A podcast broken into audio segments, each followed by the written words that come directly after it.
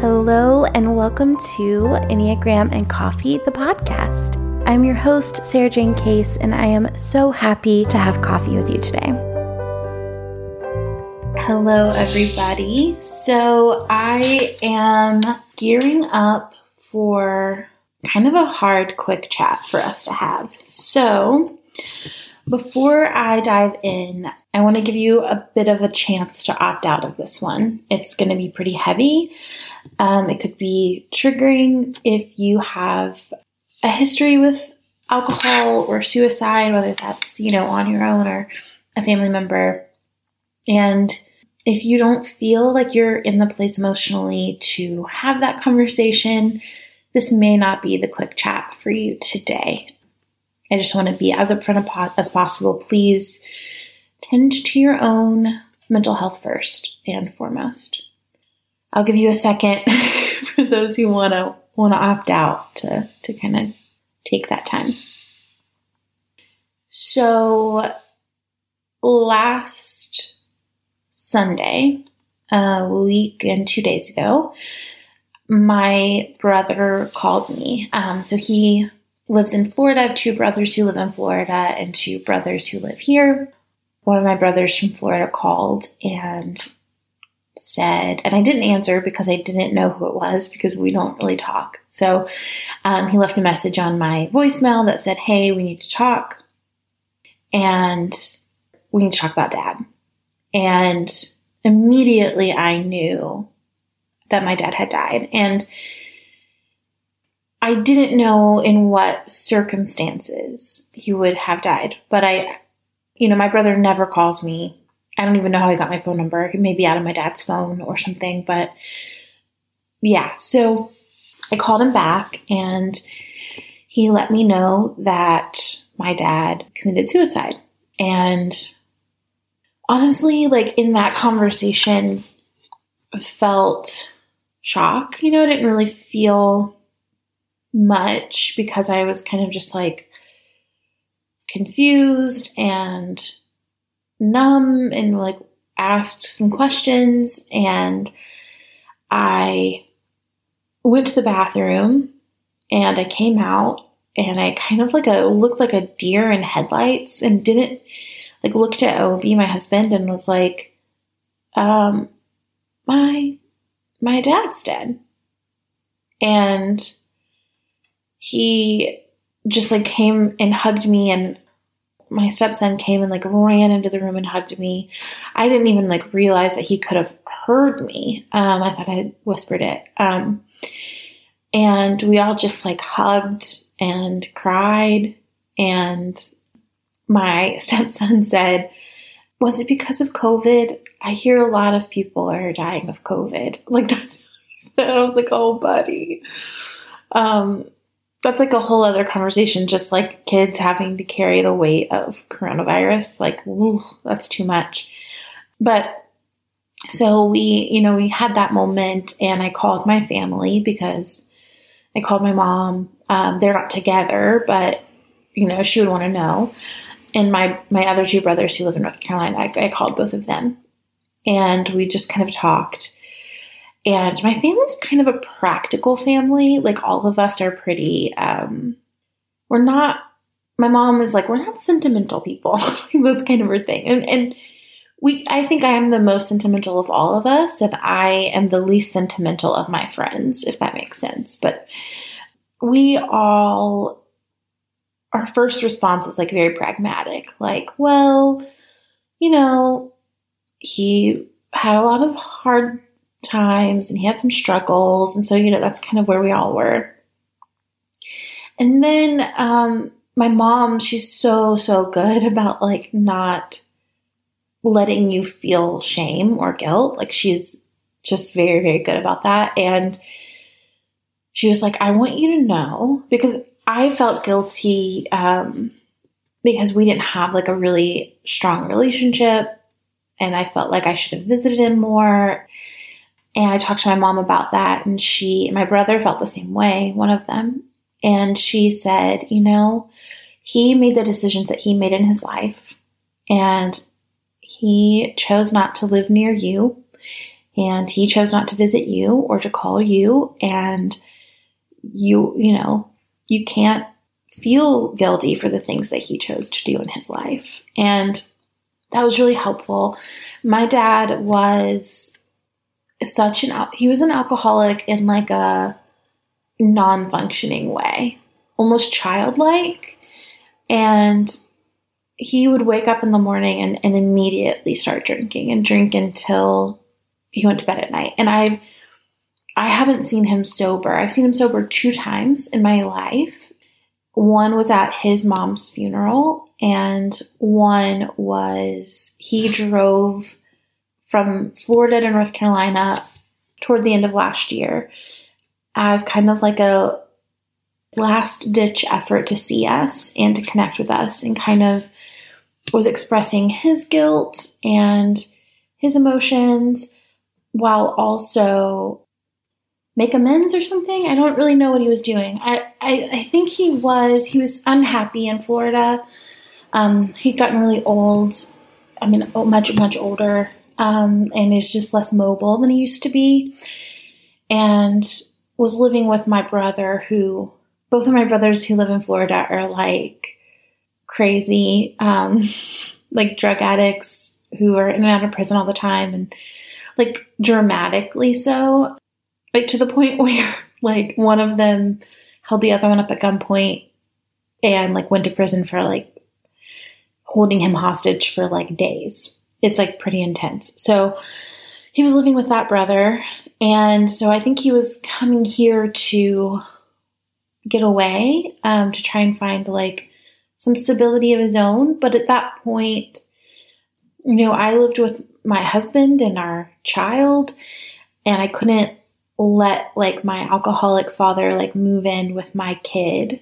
And my my brothers here had like their things going and my mom, you know, she's like he was really really awful um, to her when they were married and she they've really had like attempts to have like a good relationship and in some ways they do but you know it's not her place to take care of him.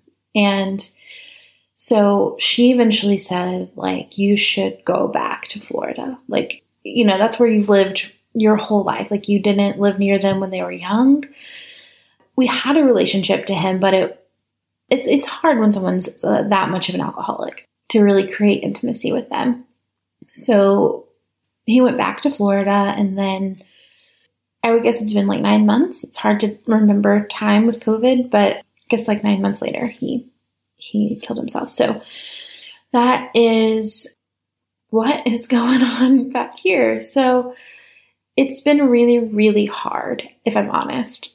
It's not been easy or light at all. I've really struggled to grieve and to grieve honestly. I'm grateful for the Enneagram that I know what my work is in this way. In the past, if I would have experienced this, I likely would have just moved on and I wouldn't have felt the feelings that I feel. I wouldn't have let myself feel sad or grieve or be angry. Um, all of the feelings that I that are real and present and needed to be felt. I would have just kind of moved on with business as usual. And then, like six months later, not really understood why I was so anxious, if that makes sense. That's kind of how I would have handled it before. Now, with the Enneagram, I know like I need to just dive headfirst into the grief and the anger and the sadness and the emotions that I really would like to avoid. And the sooner I can do that, the sooner I can understand what is my new normal. My grandfather who was big time like like a dad to me played that role a lot. I multiple times moved in with my grandparents growing up and they did a really large part in raising me just because we had a lot of chaos in my home uh, not only with my dad but also at my mom's house. So they were my stability and he was the most consistent like father figure in my life and he passed away last summer and with his death, I was like the last person to speak to him.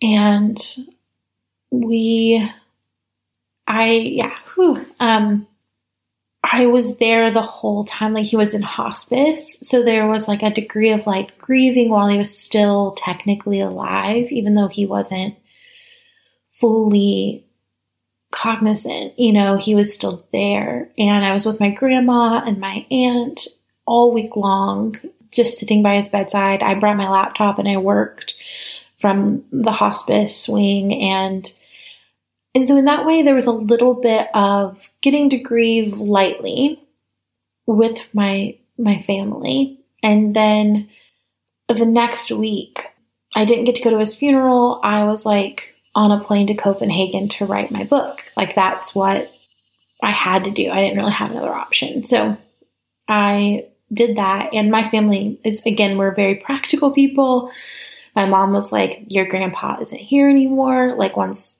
his body is not him, like, he he knows what you're doing. He would be proud of you and like happy for you to go do this. And like, he is not going to think that it's important that you were at this one ceremony when you were there his whole life. And, and I believe that that's true too. And so, anyway, I, with that grief, I went to Copenhagen, and Copenhagen was honestly one of the happiest times of my life. I wrote every day. I rode scooters through the city. I was seeing Copenhagen's my favorite place I've ever been. I lived the life of my dreams in Copenhagen and I was just overwhelmingly happy. And I was present with the fact that Papa was gone, like my, my grandpa had died, but I didn't cry about it in the same way. Like every once in a while, I guess, but like not in the way that I'm doing with my dad. And I'm grateful that I had that week away because I had already pre created all of my work for the time that I was gone. And so I didn't have anything to do except for write and feel and be present with the world. And so with that, granted, I was writing a lot and had to really focus on that. So um, there was this weird dance of like gr- gratitude that I was able to have that time and sadness. Like, and now, and not sadness, but like now I know that I didn't really fully grieve his death. And it wasn't until like nine months later, eight months later, something, my husband was like, Hey, how are you doing with your grandpa? I just sort of broke down and started sobbing. Like I didn't even know that pain was in me, if that makes sense. Like I wasn't dealing with my grandpa, right? I hadn't even handled that. I hadn't even processed it or couldn't even process it. I, and I really just started writing about him two weeks ago. I started writing about that loss. And then my dad, and I was like, I'm not going to do the same thing.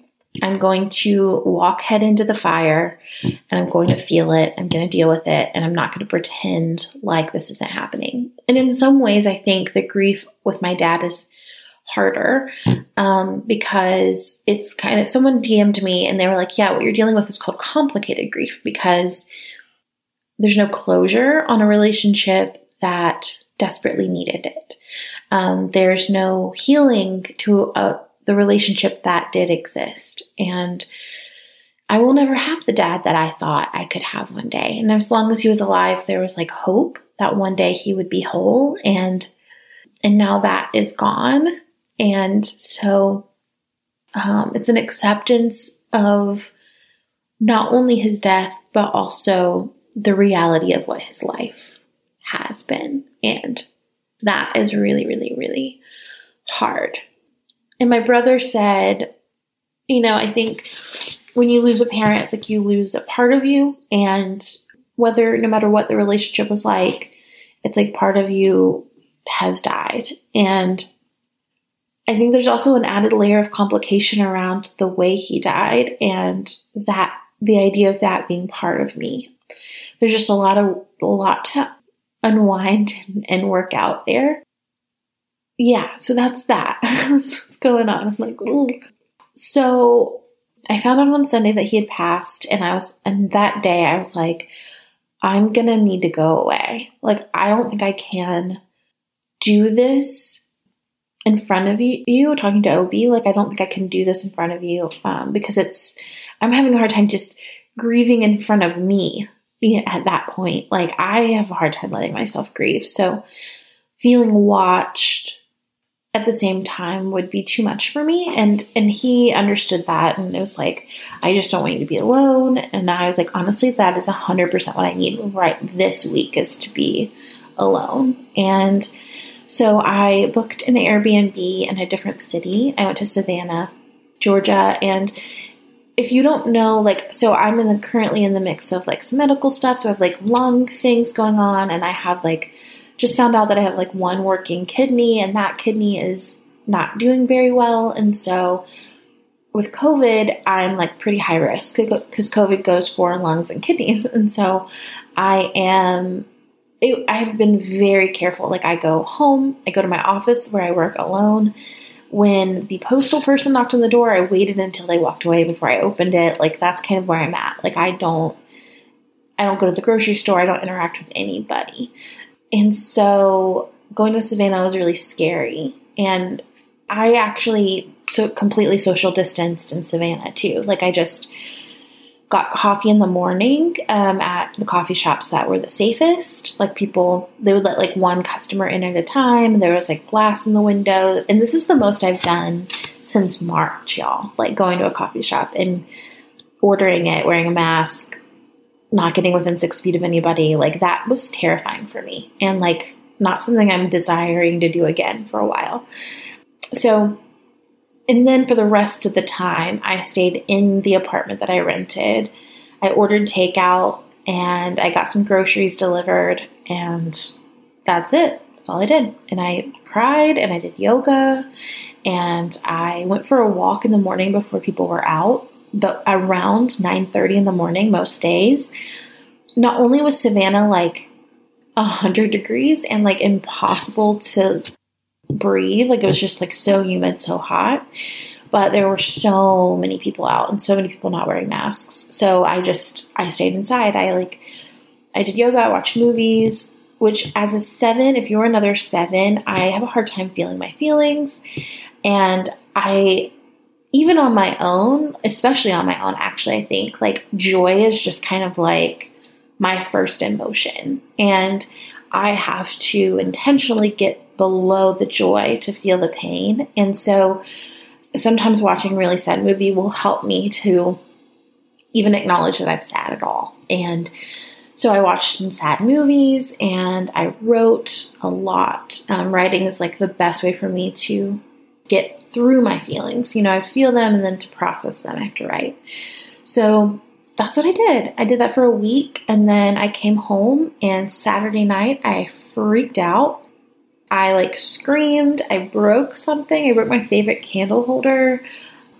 And I was just shaking and wailing and feeling like I don't know how my husband is going to do this with me. Like, how is he going to make it through this season of me being this way? And um, talked to him about that. And we talked for hours and hours and hours about my feelings and and he was so, I mean, this is the time to be married to a four. You know what I'm saying? Like, this is the time where he really gets to shine because he's like, I'm glad you broke that candle holder. I think screaming is exactly what you need to do right now. And he's like, I'm going to ask you about your feelings more. And I'm not scared of that. I'm not scared of your darkness. And I'm like, but I am.